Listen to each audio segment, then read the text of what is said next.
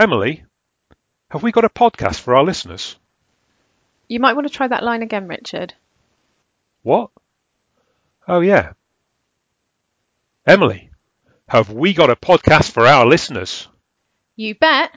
Hello and welcome to the pilot episode of If It's Hurting, It's Not Working.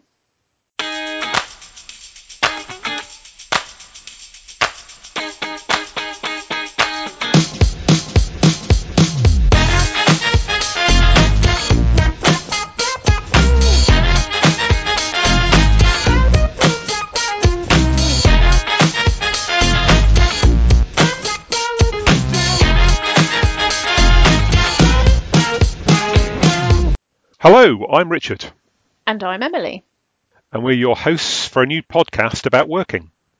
Most of us have to work for a living, and many of us work for at least eight hours a day and at least five days a week. That's an awful lot of time in our lives to invest in anything, particularly if we're unhappy, bored, or unfulfilled in our work. So we're hoping that this podcast, being all about work, why we work, how we work, and what makes a great job, will be useful to you all.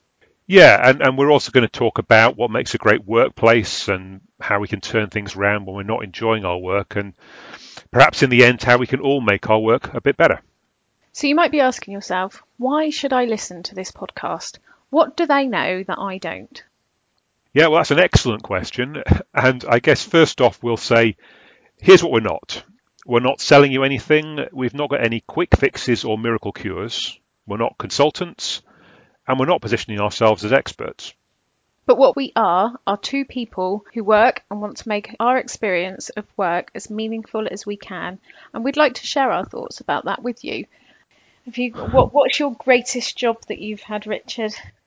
So we talked a little bit about that, what makes a, a great job great and what makes a bad job bad. I mean, but often it's it's not the content of the job itself, is it? It's the it's the stuff that goes alongside it. Terrible jobs. Well, I've got a couple of them. when somebody has belief in you, it's amazing how much more you can achieve and, and, and what a what a massive difference it makes, I think, to you, to your outlook and your output. That's so true. Like having people behind you that believe that you can do it and support you and want to see you succeed. What's the secret of your success, Emily? The secret of my success would probably be my sheer determination. So, Emily, do you have a dream job?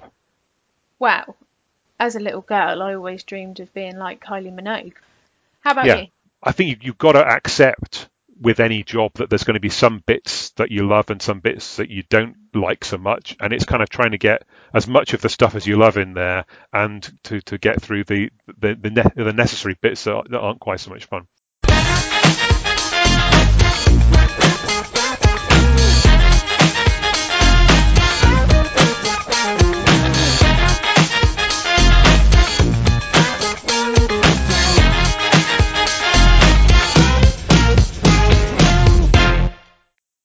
I think that that's my secret to su- success.